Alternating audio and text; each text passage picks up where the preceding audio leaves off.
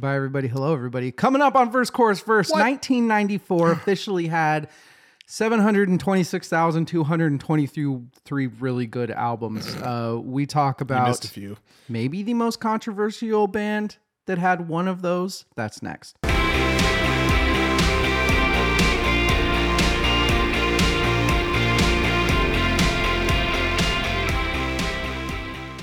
I like Evil's face. I think this is going to be a very good episode because of the face he's making. Welcome to Verse Chorus Verse. I am DL. With me is Rachel. Is it a margarita this year? Polio, Rachel. Not today. Not today, David.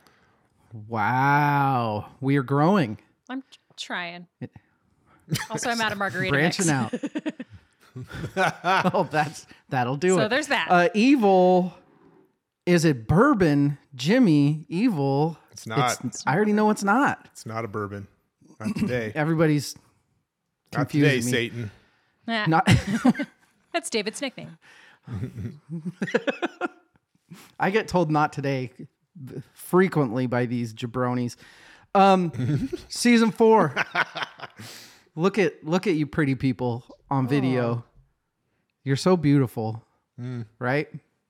It's it, it's kind of a lie because we can't actually see you. You just see us. But season four, this is it, Are you people. talking to them? Yeah, Yeah. they're probably. I really- definitely thought really he was pretty. talking That's to what I us do.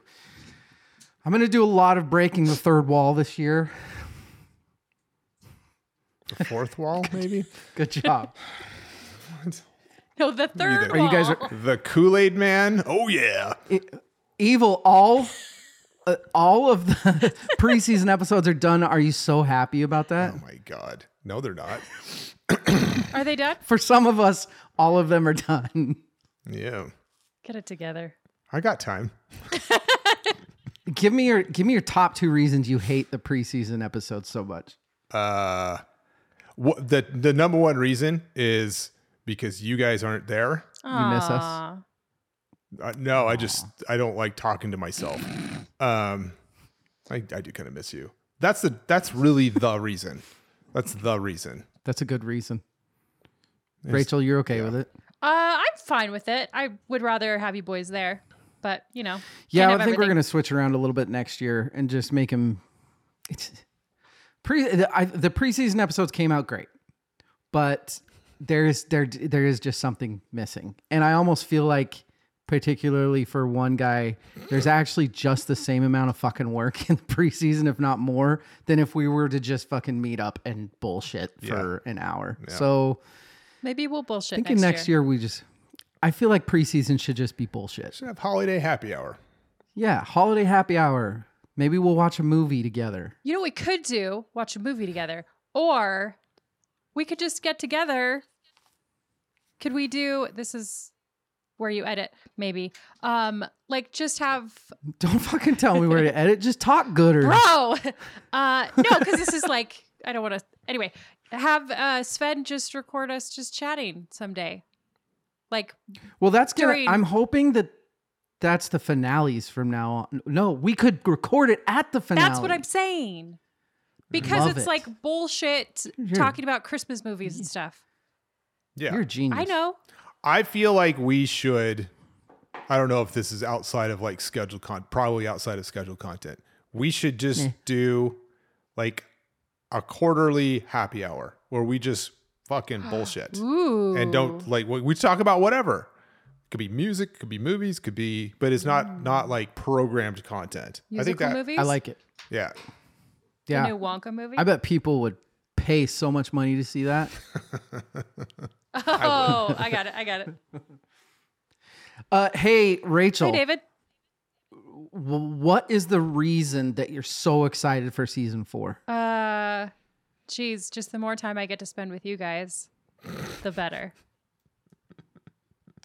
Okay. Also, Uh, what, what? Yeah. What's the real reason? um, there's so many reasons. I feel like the stuff that we're doing this year, we just keep leveling up uh, on the quality of our stuff, and I feel like our ideas are getting more refined. It's just getting better, and so I'm getting excited because I'm more proud of the products that we're putting out. I agree. I think these first few of video. Maybe a little rough, maybe not. We don't know. they might be good right off the bat. They might be a little rough, but hey, I feel like by halfway through the season, we're gonna be uh, hot shit. um, evil Steamy hot give shit. us the th- give us the theme for season four because that's why you're so excited. Uh, it it yes, it is. you are correct. We are now in 2024. Yeah. there it is. it's only been a couple days. I honestly, I was gonna help you, and I couldn't figure it out. I just either. looked in the corner because I was like, 2024, which means it is the 30 year anniversary of Hot Take, the greatest year in music ever. I think that's a c- uh, it's a hot take, but it's not. Anybody that would argue that it's not top five, at, at least Mm-hmm. from our generation, Yeah. or you know, I don't know what idiot. generation you are, evil, but I'll, I'll qualify it. I'll qual. he's only like 10 it. or 15 years older than us. Fuck. Calm down. I am I am Gen X. I don't think you guys are. You guys are like no, we're the bad one. We're right old on the border, though, so we're old. We're practically your age ish, minus yeah, 10 years, practically. 15, 20. Uh, I will I will qualify. I That's, it, that's another. while I will say that maybe not the best of the best albums were released in 94. There's some really fucking good ones. There's some good stuff. Broadly, there was just a shitload of really good albums. So maybe not a, not all of them were tier 1, but they were tier 1.5, 2, 3 and there was a bunch of them. A bunch. uh, completely agree, and I feel like that's why we decided this year that's all we're doing. We're doing 1994, and there, there's going to be here and there. We're still going to do our listener supported, so people are going to come on with things that obviously aren't 94. Some of them will. Uh, but we'll also have we're gonna have interviews that while we're going to pull some stuff some people that had some prominent things in 1994 we're not going to talk to them about their fucking projects in 1994 because 30-year-old we want that- people to yeah. like us you know Yeah. as much as we want them to rehash the seven millionth time they've been asked about hey uh, Or Chris Farley so- with uh exactly You, you remember you remember that You remember when you made that that album with Chris Cornell? What was that like? Yeah. Uh, no, we're trying to be a little bitter, a little bitter, and a little better than that. But 1994, and Yeah. who better to start with than a band that came out with uh, fantastic fucking album in '94, but a polarizing band, mm-hmm. polarizing because I feel like I feel like the the opinion has grown a lot more positive in over the last 20 years, but if studying for this, holy shit, did people fucking hate this band? Hmm. critics. Yeah. Fans fucking Yes. loved them. Yeah. That's the difference. Fans usually love. Yeah, the, li- well, listeners, not, I just broadly, Yes. I think they were a loved band by the public, but Yeah. critics were pretty brutal, especially in the very beginning. It was so goddamn e- like it wasn't not. Uh, I'll say this. Usually, in retrospect, you have to search when you're studying for bad reviews, mm, for mm-hmm. reviews that where people are shitting on good. Right. This, it's everywhere, Yeah, everywhere, right? It was so, mm-hmm. there was some mean, mean Yeah. stuff. I hope you guys have quotes because I have a couple. Oh, do I dude. have, I have the worst We one. probably have I'm sure we all have the I- worst one. I think it's the same one that I have. Yeah. Yeah.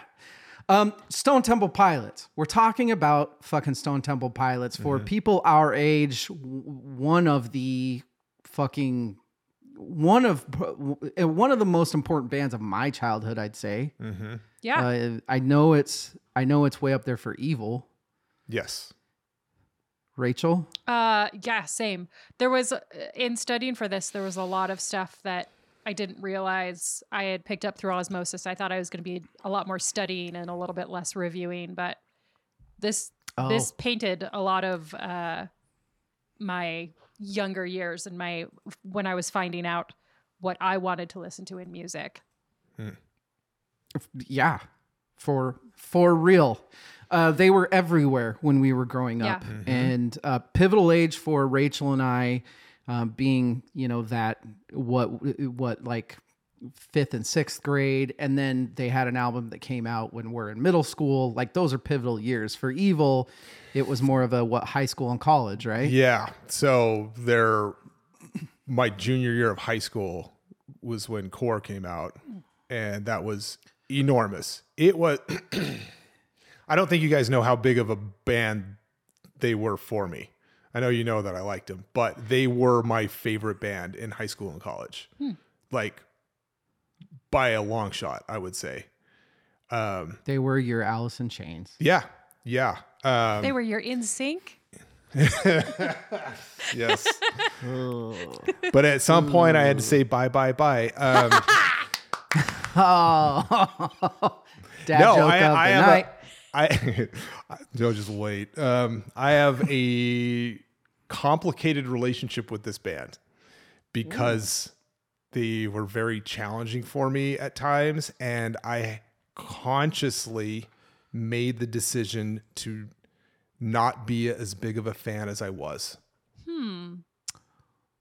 Interesting. Yeah. Okay. I This will- is going to be. I will say this that there were three bands in right around this time that it was the because I have an older brother who who really introduced me to music and and I, I was always like secondhand music, you know. That uh, his music became my music.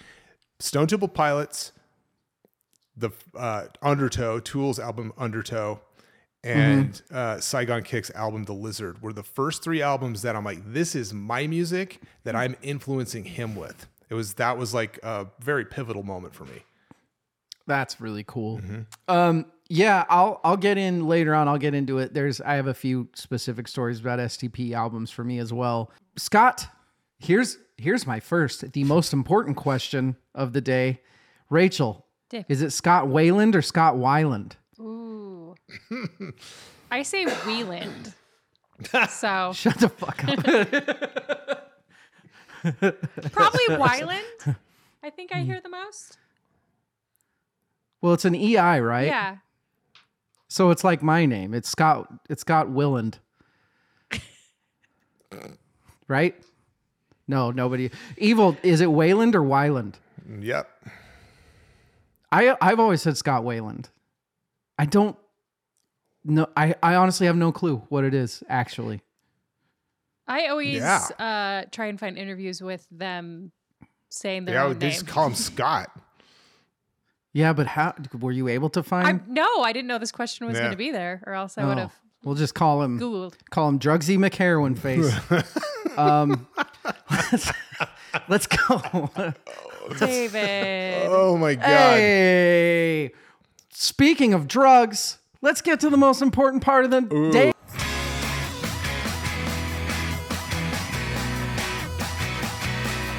Very, very full cup, right up to her face. She's what are you thirsty. drinking? So full. Um, I want to say this is called a transfusion. Something like that. I googled. Those of you not watching, those of you on audio, she's literally putting it into her arm right now. It's delicious.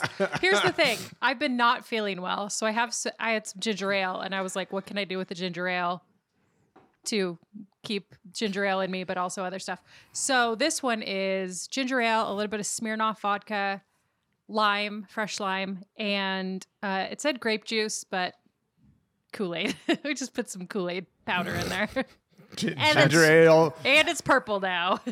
and That's a Rachel drink if I've ever heard of one. And grape drink. Go. Yep. purple drink, In big Sunny- cups.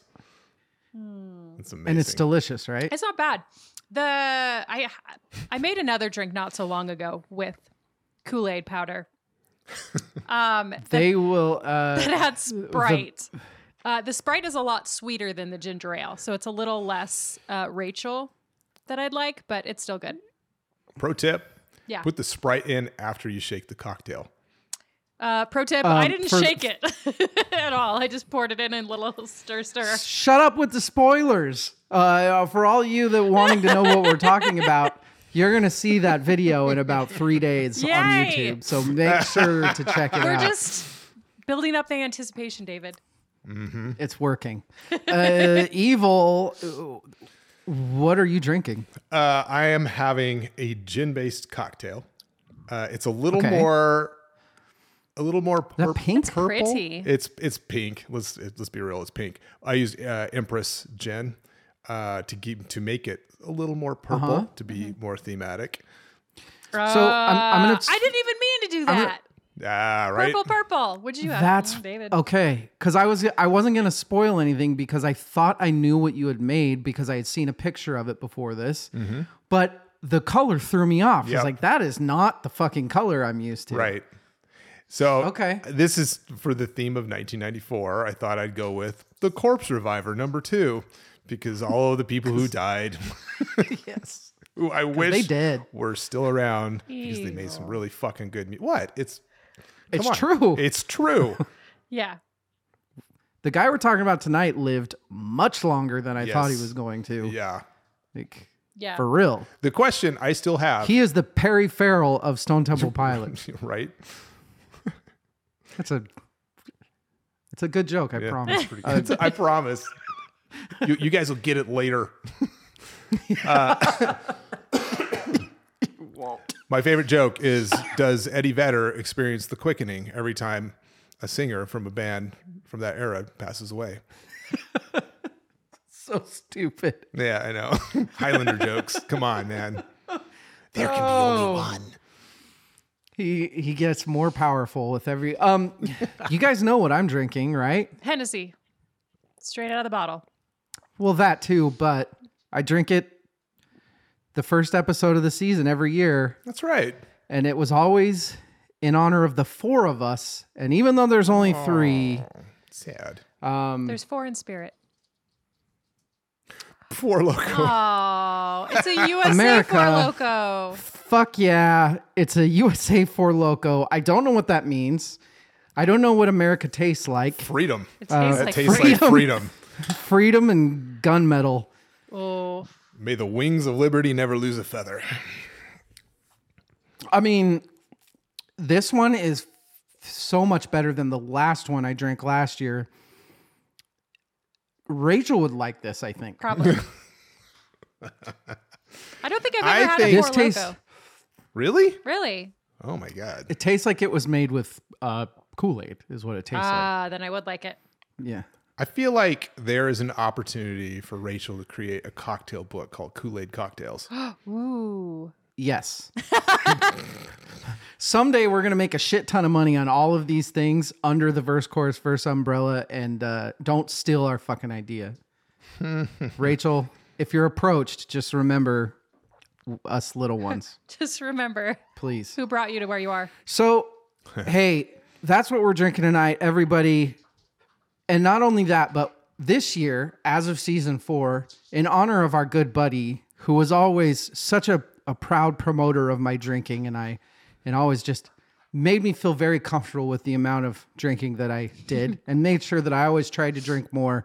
Um, I say that for the rest of this year, the "What Are We Drinking Tonight" portion of this is in honor of our dear friend Sven Knutson. Yeah. I like So- that. Love him. Here we go. The what are we drinking tonight? Cheers for our dear pal Sven. Sven, I'll I'll see you in a couple episodes, I think. Uh, but yeah, I like that everybody. guy. We're gonna get some noodles someday in the He's- near future. he's a good man. He and I. Uh, we're gonna take a break. We'll be right back to talk some STP.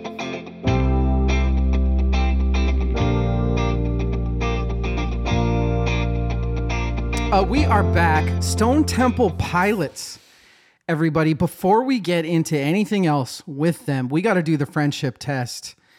Rachel, what is Evil's favorite Stone Temple Pilots album? What is mine? Okay. I wrote down an answer, but the more I studied, the more I was like, Proud of you.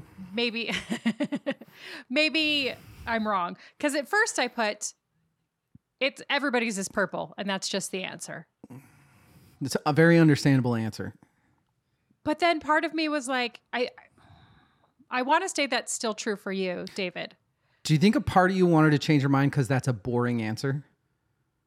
I think it's yeah. Because that's why I didn't want to say that it's just purple for everybody because it's too fucking boring. but there's a lot of good stuff there. It's the There are a couple good songs on Purple. Yes. It's okay.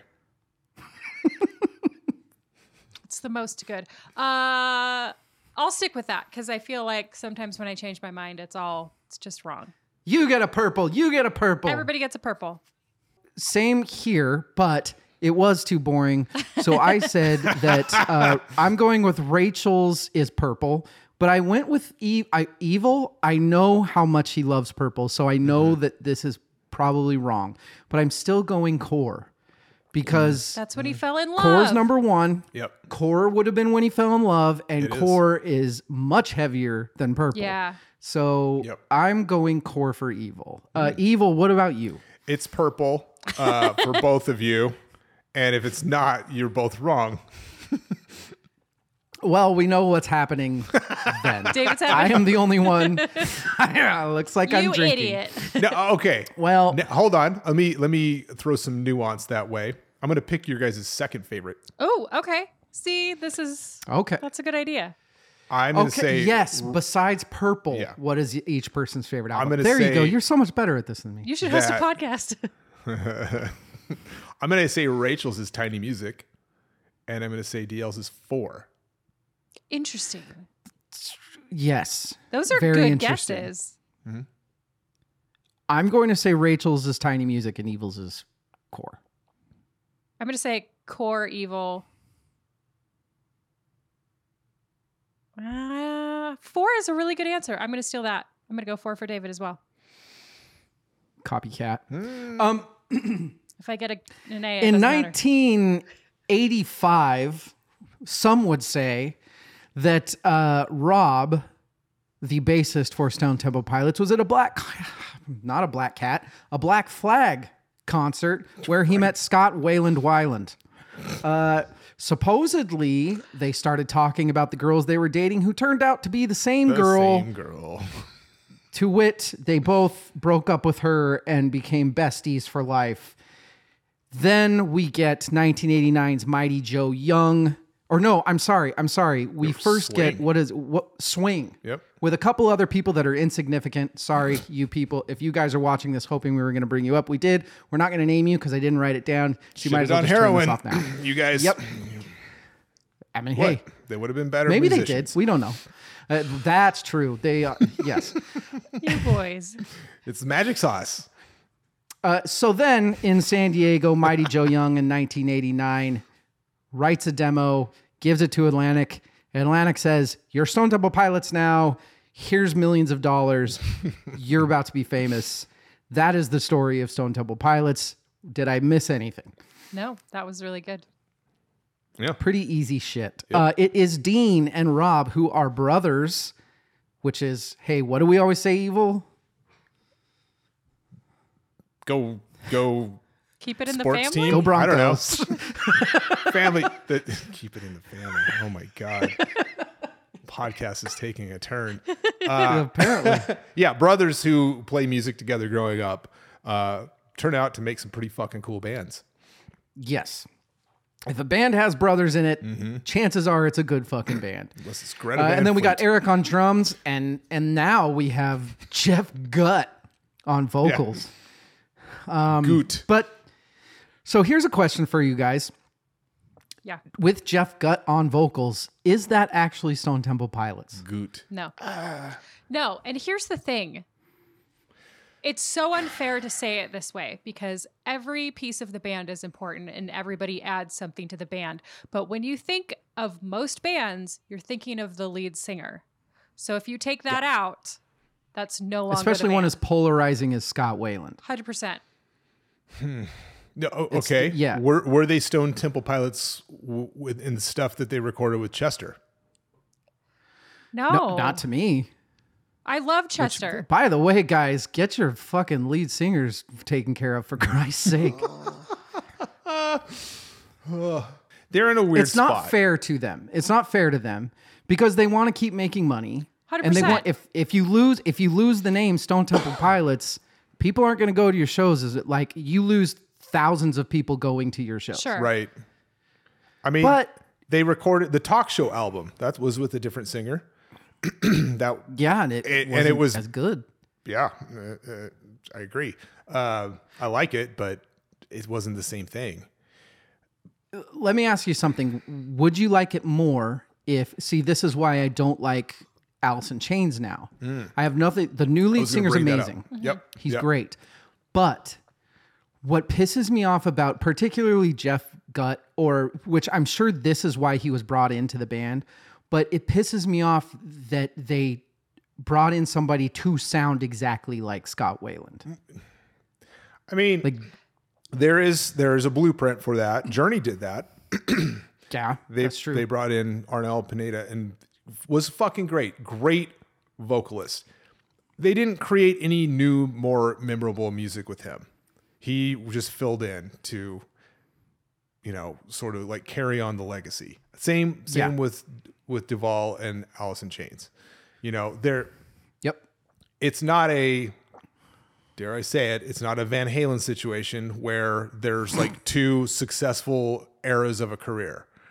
Yeah. You know, but they also I mean, it if they would have went with a new singer earlier in their career, maybe they could have become something different with that singer that was another era of Stone Temple Pilots. But I think because it's so I mean, they're not That's spring actually chickens. a good You know? That's a good butterfly sliding doors thing because Mm-hmm. I have certain things to say later on that that might play a part in. If they would have found another singer earlier on who made different decisions. Yes. Interesting. I also feel like to say that they wouldn't have been successful uh, not under the Stone Temple Pilots umbrella is a little unfair because you have Nirvana, Dave Grohl, and Foo Fighters. You know what I mean? Like he left and started. I mean, obviously had to. He left. Dave Grohl and started another incredibly successful band. They had a falling out. yeah. Well, and Like they're Kurt's also brains that's a fell out of his head from him. Yeah. Oh my god. There's also This episode, Corpse Survivor. not brought to you great. by Rachel. I just want everyone to Um, remember the things that I said versus the things that everybody else said. I, I I mean, there's a big difference between leaving a band that somebody else was doing all the writing and starting your own thing. And look, Stone Temple Pilots know what they are, and I Yep. I know they know what they are because when they toured, they knew what they were, and they know they know what they need to do to make money. And in order to do that, they do. They just have to keep playing what they played a long Right. time ago. Uh, so I'm not like to no fault of theirs, I don't like any of their. Not only do I not like any of their new shit, but to be honest, when I made this outline, I didn't even include it in Right. any Right. of it. We're not Right. even we're not even No. going to talk about anything past 2010. I would have I would have phoned in that research anyway. Uh, I haven't even listened to that those albums and and I, I skimmed them, them a little bit, but I'm like this. It's a different era of music too. Like St- Stone, Yeah. the, the classic era of Stone Temple Pilots, recorded to tape. They are, they're, it, the feel of their music is partially in part due to how they recorded it. Like the tempos Yeah. change throughout songs. Right. They'll drag parts and then come in. I mean, it, it's it's a different era of music now, and the same musicians, the DeLeo brothers and Eric, recording music today sounds too manufactured. So just on the music alone, it's not as interesting. I agree. Evil or Rachel, do either of you remember the first time you heard Stemple Pi- Stemple? First time you heard Stemple Pilots? Ren and Stimple. so stupid. No, I want to say one of the first memories I have is definitely the unplugged mm-hmm, Stone Temple mm-hmm. Pilots. I think oh, there's so well, much that's- through osmosis that we heard because I was big on MTV when I was a kid. Um, so it was 100% It's a good album. sometime Jimmy's through there. fondling. Mm-hmm. Yeah. My dad and I were big Headbanger Ball, Headbangers Ball Right. listening tours. Yes. So I very much remember, you know, like sex type thing. I remember that mm-hmm. coming out and I remember all that shit and I immediately loved it. There were I didn't immediately love Nirvana. I didn't immediately love Alice in Chains when I was a real young kid. I fucking loved Stone Temple Pilots Yeah. the second I heard them. Mm-hmm. And a lot of critics would say that, well, that's because they fucking, they did not were a plant, but they basically played a blueprint was that the was impossible not to like. speaking of of uh, Headbangers Ball? Like Wyland refused to go on MTV because they uh, what's his name Richie Rackman from Head Ratchman Rackman I remember him. I don't know. The As host usual, for have no Headbangers Ball. They had Butthole Yeah. Surfers on, and the Butthole Surfers had toured with Stone Temple Pilots. In fact, they're singers who introduced heroin to Weiland to Scott. Oops. Interesting. Uh huh. Uh, Did not know that. uh, at the show where they played dressed as Kiss. It happened that that's when it happened. So Gene Simmons, it's your fault. Um, Oh God. but when when uh, when Richard was talking to the Butthole Surfers, they're like they brought up Stone Temple Pilots, and they're and I think one of them said, "Who do they sound like?" And Richie, Rick, I think Richie said, "Who do who don't they sound like?" And Weiland was like, "Fuck you." Yeah. not going on back on MTV, and that was a whole kerfuffle. Yeah, so it- I think the the biggest thing that pisses me off about first off, they were unfortunate enough to be around in a time where a pop music was really fucking good. Yeah. Mm-hmm. Like b- b- bands like Nirvana and Alice in Chains were were popular. Yeah, And not only that, because of that, a lot of people that knew pop music, which wasn't any fucking special thing, were pretentious about it. And they had to have these bands that they hated because they weren't original or they weren't whatever. There weren't an- mm-hmm. like not a lot of people were like, dude, you can actually like both. Like you can Right. love Mudhoney and love Stone Temple Pilots. It's not you don't have to pick and choose these fucking bands.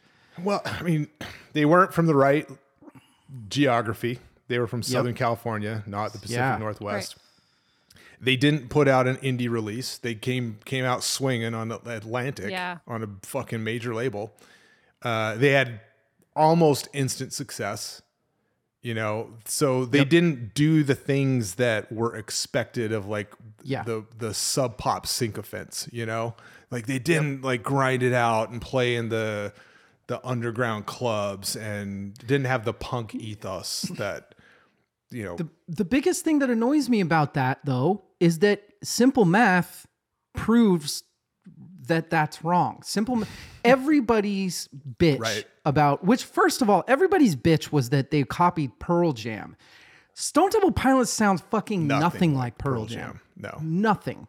But I saw that everywhere. It was just copying Eddie Vedder and Pearl Jam, which, first of all, that's bullshit. Second off, the demos that were made by Mighty Joe Young were 1990, which Yeah. had half of core on it. Right. 10 came out in 91. So simple math, that's bullshit. Mm-hmm. They weren't copying fucking Pearl Jam. They, they may have heard, I'm sure that they heard maybe Weiland started singing in his lower tone because he heard some other band fucking do it that was cool. But the it's it annoys me so much because it's so easy to disprove. Well, yeah. Yeah. Well, and they were an LA band and then went to San Diego and kind of blew up in San Diego. Uh, Eddie Vedder came from San Diego and he was uh, quoted at one point saying like I was plugged into the scene in San Diego. I don't remember them being a thing there. I'm like that's because they weren't until after you fucking left. They were an LA band. They tried to make it in LA, but LA was still kind of stuck in the hair metal era. And it wasn't until like a little bit later they moved they sort of went to San Diego and that's where they built their their local following. And Vedder was already well- up in doing you know Pearl Jam at that point. Well, and hey, Vedder, you're welcome for fucking Andrew Wood dying. Yeah. So that you could be in Pearl Jam. Like, what the fuck did you do to start this? You know what I mean? Like, he didn't do shit. He found he just fell into an amazing band. Yeah. Fuck that. fuck Pearl Jam. Um, we are 42 minutes into season four. Love it. Well, uh, you know, why why do you think it was that Jane's Addiction got a pass and Stone Temple Pilots didn't? Because Jane's Addiction was an LA band. They were all, you know, Perry Farrell was all glamour. Like he was glam rock guy. Do you think it's just because they were earlier? probably a little earlier. And they they embraced the sleaze of the LA scene, whereas I don't think Stone Temple Pilots, whether they did or not themselves, I think they were like more put into the grunt, the quote unquote grunt. Like Perry Fel- Farrell was not grunge ever, never ever. Jane's Addiction was not grunge. They were something else. They were LA, they were an LA thing. Yeah. Yeah, they were like lumped in with like Chili Peppers and some of the other stuff kind of happening in the LA scene at that time. So evil, you are uh like you said you are about as big of a fan as you can get in the sense that at one point in time this was pretty much your favorite I band of all. yes, yeah. Yeah. So Yeah. what what span of your life was that? What were the Junior year of high school is where I like latched onto them. I'm like, this is like that was core, the core era. I'm like, this band's fucking amazing. Mm-hmm. And then um, the summer after I graduated high school is when Purple came out, and before even before that, the um, was it 1993 when the Crow soundtrack came out? Was that the fall of '93? That's 94. Is it '94? Yeah. Oh no! So the yeah, the the Crow soundtrack came out in March of '94, and Purple came out in the summer. So that's probably why. Um, Gotcha. I, but I latched onto I, I like Big Empty. I loved. I loved that unplugged album. I thought was huge. Um, I, I feel like that summer of '94 is when I, I was already a really big fan. And that summer of '94, I'm like, this is my fucking music. When Purple came out, like Vaseline, uh, Interstate Love Song, uh, you know, Big Empty, the rest of the album, and and I took that into like college, and then '96 is when Tiny Music came out, and I felt incredibly challenged by that album Mm-hmm. in a number of ways. Like his Scott's vocal, the the music changed. They were doing some really experimental stuff sonically. His voice changed. It was very raspy. Like, and Yep. you can you can if you look at him from the videos from Core and like the MTV stuff, and then look at him in the Tiny Music era, that his his physical body changed Yeah. dramatically. And I wonder why. It, right? Uh, it made me incredibly uncomfortable, and I didn't want to like that Oh. album. I did not want to like Oh. Tiny Music, but I fell in love with it over time.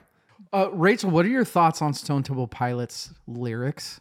We're gonna we're gonna learn more about that uh, soon on YouTube, but Yeah. I want to hear your thoughts here. Um, I think for generally they have very good lyrics. I have no complaints, except uh, there is so much room for interpretation in so much of what they're saying Yes, that Mm-hmm. Which was kind of a me th- and actually have to work a I was wrong. Your oh my word has already come out on Plush. Oh, gotcha. So people have watched Plush. Right.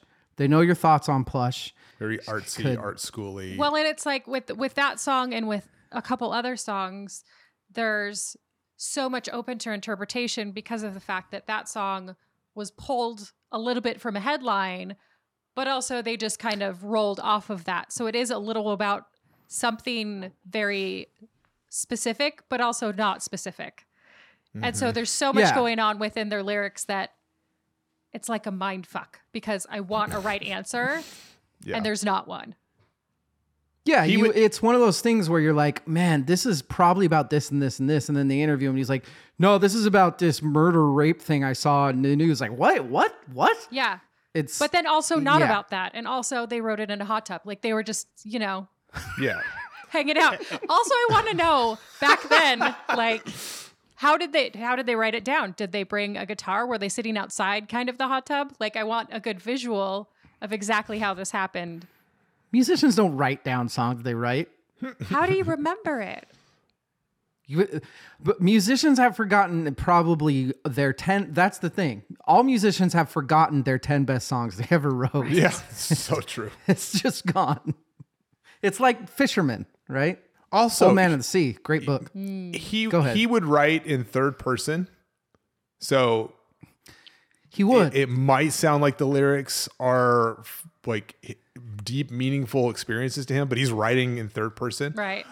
And he wasn't the only lyricist. Like Eric wrote a lot of lyrics for That's for true, the- too. The, the the big hits, even so. and they'd write from the perspective of Yep. like women and they Yep. write it was it mm-hmm. was interesting stuff i don't i don't not like their lyrics but it's funny when i think of and i think this is actually a compliment to them that no lyrics really stand out because stone temple pilots to me is such a such a perfect example of a band that was just the sum of their parts Yeah. like they're you, Mm-hmm. Very you much. can't like their drummer, their bass player, their guitar player, Yep. Scott. They were all just so fucking solid Mm-hmm. at what they did.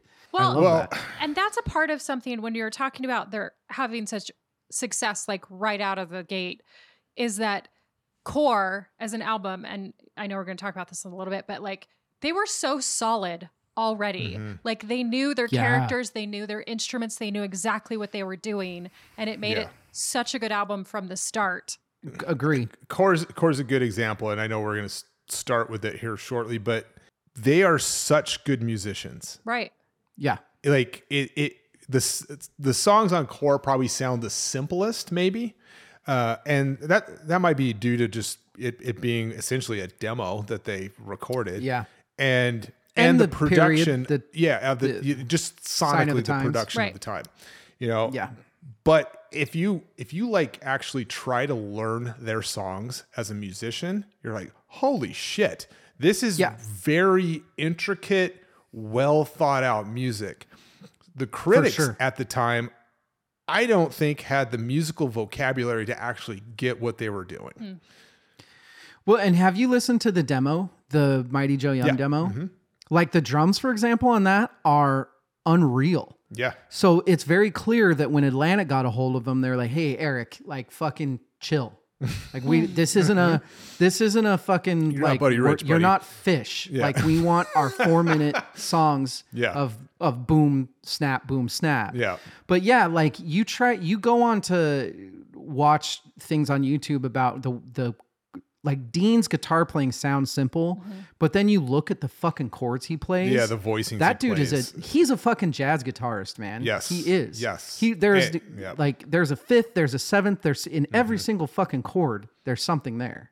and and Robert DeLeo, he is that guy is musically his musical intelligence is very high. Amaze balls. Yes. Yeah. They play shit that is like it sounds great in the the context of their pop rock song, but if you like pull out the individual bass lines that he plays, it's like what in the fuck are you doing here, dude? It's co- very complex, nuanced music. Unreal shit. Yep. Um, and we're going to talk about it when we get in to the albums, uh, which I want to start getting into after we take a break. We we're going to get into the albums. We're still there is a side project that I definitely want to get to as well. Uh, we are going to take a break. We'll be right back.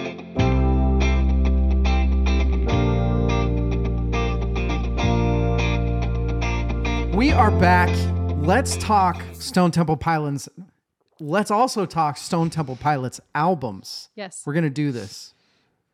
I hear the Stone Temple Pylons are nice this time of year. Core came out in 1992, everybody. Ideas. Sure did. I got ideas.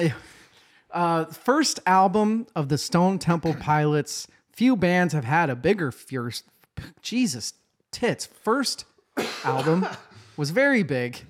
We all know that. right Uh, I I think I know this album the best out of all of them. Hmm. Okay. Um, did you buy this I don't know when it came out or did you buy it my later? dad owned it. I don't. I think I was still too young to buy my own shit. But this would be one of the first albums that I listened to, like, because what was I when this came out? I was ten years old, mm. yeah so I was probably listening to my dad's cassette tape of it every time I saw him. All, but you heard it in Like, this was 92 one you heard the- it when it came out Yeah, because I do. I remember Sex Type Thing on Headbangers Ball. Yeah. I remember seeing the video for Plush Yep. played a million quadrillion Million times, times. I yep. remember all that shit. Um, this was massive, fucking eight times platinum. Yep. Uh, I, yeah, but yeah, I know every minute of this. I could sing every song. I probably know every guitar part. It, I grew up with this album. Did you discover this later, and what are your thoughts on this album? That's a great question. Considering I was in elementary school when this came out, I don't know that I heard it when it came out. I might have heard it um, later when Purple when Purple came out, and I was a little bit more, which I was still very young. I I definitely heard it around the time early early early 90s. I was surprised at how much I knew. So I think that a lot more I absorbed a lot more of it than I realized. This album has been a part of your life for a very, very long time. Yeah. Uh, far longer than the period of time that it wasn't a part of my life. Like I, it's, I had this on immediately, on what? and you loved it immediately. Oh yeah, yeah. I, it was not late to the game, but it, it was a, like the second wave of music after kind of the rock shift from hair metal into grunge and alternative. Um, so it, my musical sort of like palette had acclimated to that change. Nirvana was challenging. Not, I owned uh, "Smells Like Teen Spirit" on cassette tape, the single, not the full album, the single Oh. on cassette, because I'm like, that's interesting, but I don't know if I want the full album. I don't right? want to commit. Uh, I owned Core on both the full album on cassette and CD, so I could listen to it in both places. Nice. Um, and same with Saigon Kick, same thing. I had the cassette and the CD. Um, it was huge for me. It was like I karaokeed plush at a dance in high school at one point at a fucking sock hop. Nice. A Yeah, sock we hop. had- We had a sock hop That's- because we we we like I was Love the when they student play body Stone Temple Pilots at those sock hops. right? I was student body president my senior year, and I we we I like organized a dance, but we didn't have a place to do it. They're like, well, you can do it in the um, the gym, the main gym, where like the basketball court, but you guys can't wear your shoes because we had just they had just refinished the surface. So I'm like, fuck it, let's do a sock hop. So we did a sock hop, and we like programmed all the music ourselves, and Nice. some of us sang karaoke. So yeah, it was a big deal for me. Uh, do you think that part of why critics fucking hated him already so much, beyond the fact that they were already, you know, they didn't, uh, what do you quote unquote, earn their stripes or whatever stupid shit Right. critics were.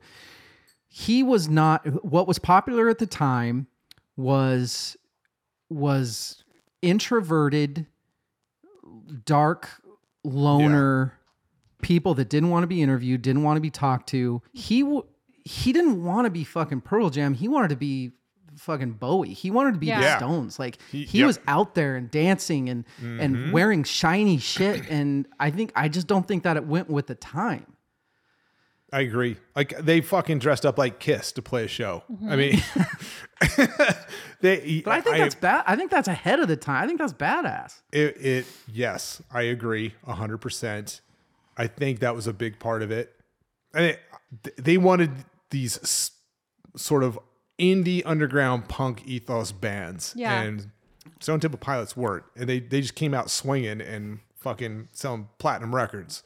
Well, and I think it was confusing because it was like you have this whole new color of music that it is bits of other things. It's a little bit Mm-hmm. of grunge, it's a little bit of alternative, and it wasn't it didn't exactly fit in the specific box of the time of like, okay, we want them to be grunge, but they're also doing all this other stuff that's not exactly grunge.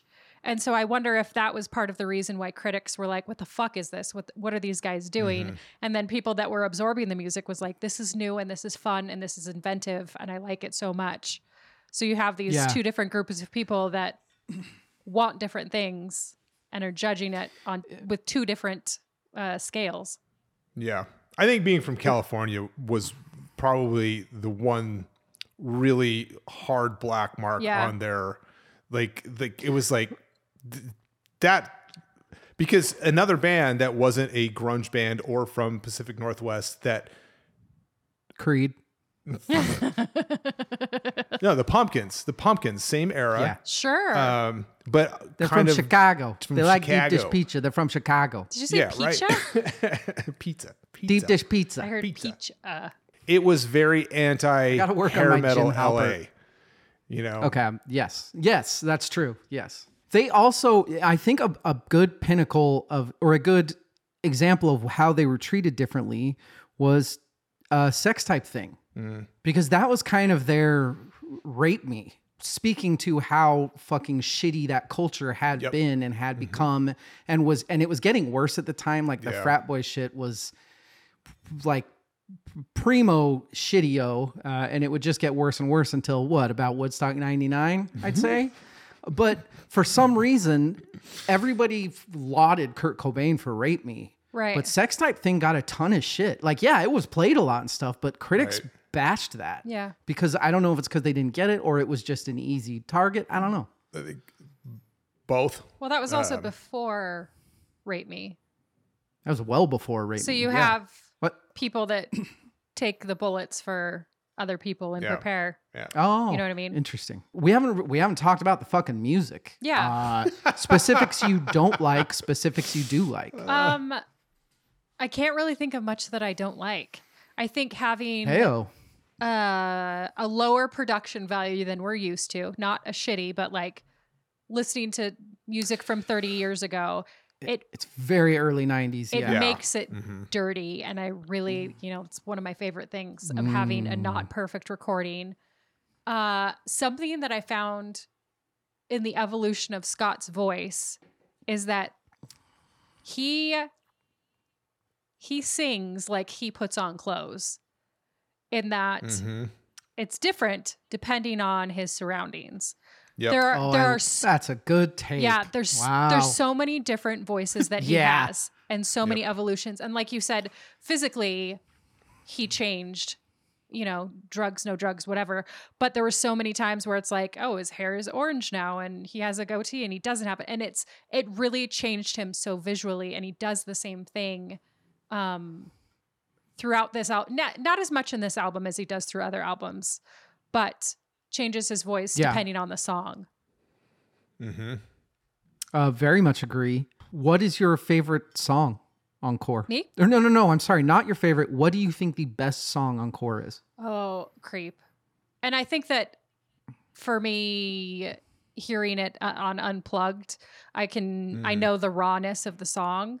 And so I feel like that made me think, wow, this is the best. The best. Yeah, I don't look. I don't. There's not much I don't like about Core. And going mm. through studying for this, I can pick apart.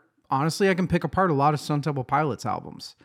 I can't really pick anything apart on this. Like, I think that this reads as a band that had a, a group of guys that knew each other since '85. Yeah. Yep. that had been writing that came out with an album in 92 that's seven years to write some really really good shit. Yeah. and they did that on this. I think the best song is plush.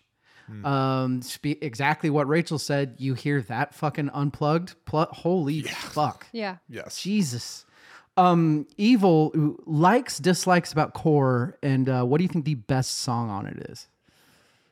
The I think the production of the album I think they took a lot of sonic risks in the the subsequent albums that makes those albums more interesting. There's like a, a metallic chiminess to core that is of the time that I that it feels a little one note in the production. Sure. okay okay uh, uh, but the songs are solid. It's I can't pick apart the songs at all. It it's so fucking good. In fact, I think the production hides how good the songs are in some places. It hides some of the nuance of of the songs. Whereas in subsequent albums you get like layers of guitar with like acoustic stuff and and you know the, there'll be a telly in one side and a Gibson in the other side. Yeah, and yeah, it's, yeah, it- yeah. It's just in terms of production, it's it's a little more lean, and Mm-hmm. because of that, this I think it's not as interesting.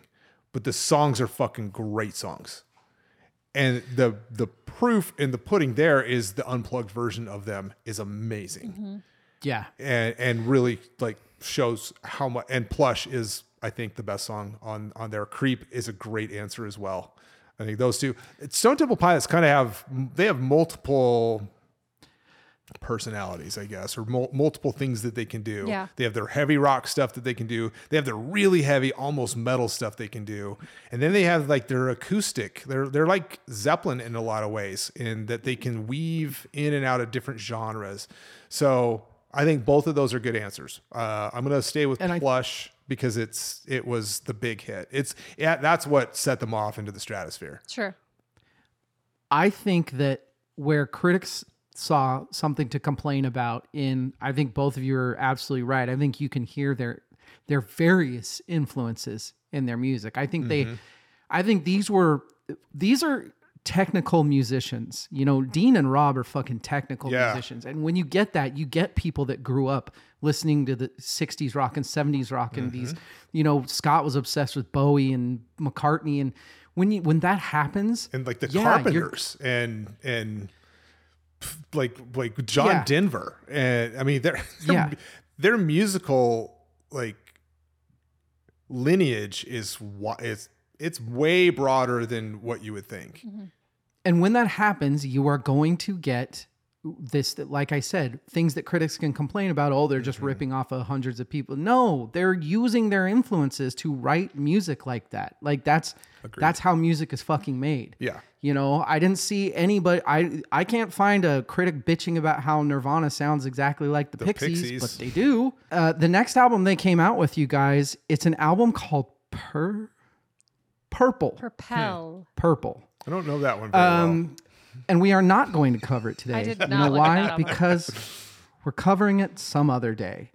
And with that, that's all that left. Th- that what? What? That's all that That left. is all we're going to do tonight. Uh, Rachel, any final thoughts before we go to episode two, part two of Stone Temple Pilots? Um, I'm just really excited for the next episode. Also, I really just want to emphasize we could not pick that album apart. They were so good. This is their debut album. Yeah. I cannot think off the top of my head of another debut album that is so close to a 10 We out of hope- 10. Holy shit. What? anyway, What? Like huh. Hmm. I have I have like my debut album rule. Like Which is what? this is a killer debut album. Van Halen 1, uh Rage Against the Machine. oh weird, Van Halen. Um, yeah, right. Uh, Guns N' Roses.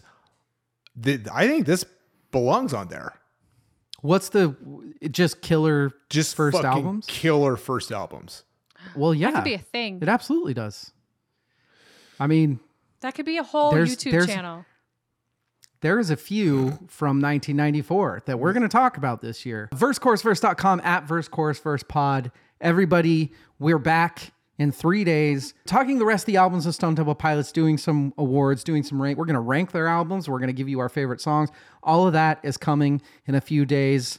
Hey, we love you. I'm going to end this with a quote from Mr. Billy Corgan of the Smashing Pumpkins it was he this was a quote uh, that he came out with when scott died it was stone temple pilots third album that had got me hooked a wizardly mix of glam and post-punk and i confessed to scott as well as the band many times how wrong i'd been in assessing their native brilliance. And like bowie Cannon does it was scott's phrasing that pushed his music into a unique and hard to pin down aesthetic sonic sphere. Lastly i'd like to share a thought which, though clumsy, I hope would please Scott in homonym. And that is if you ask me who I truly believed were the great voices of our generation, it was Layne, it was him, and it was Kurt. Yeah. We'll see you next week. Everybody, good night and good luck.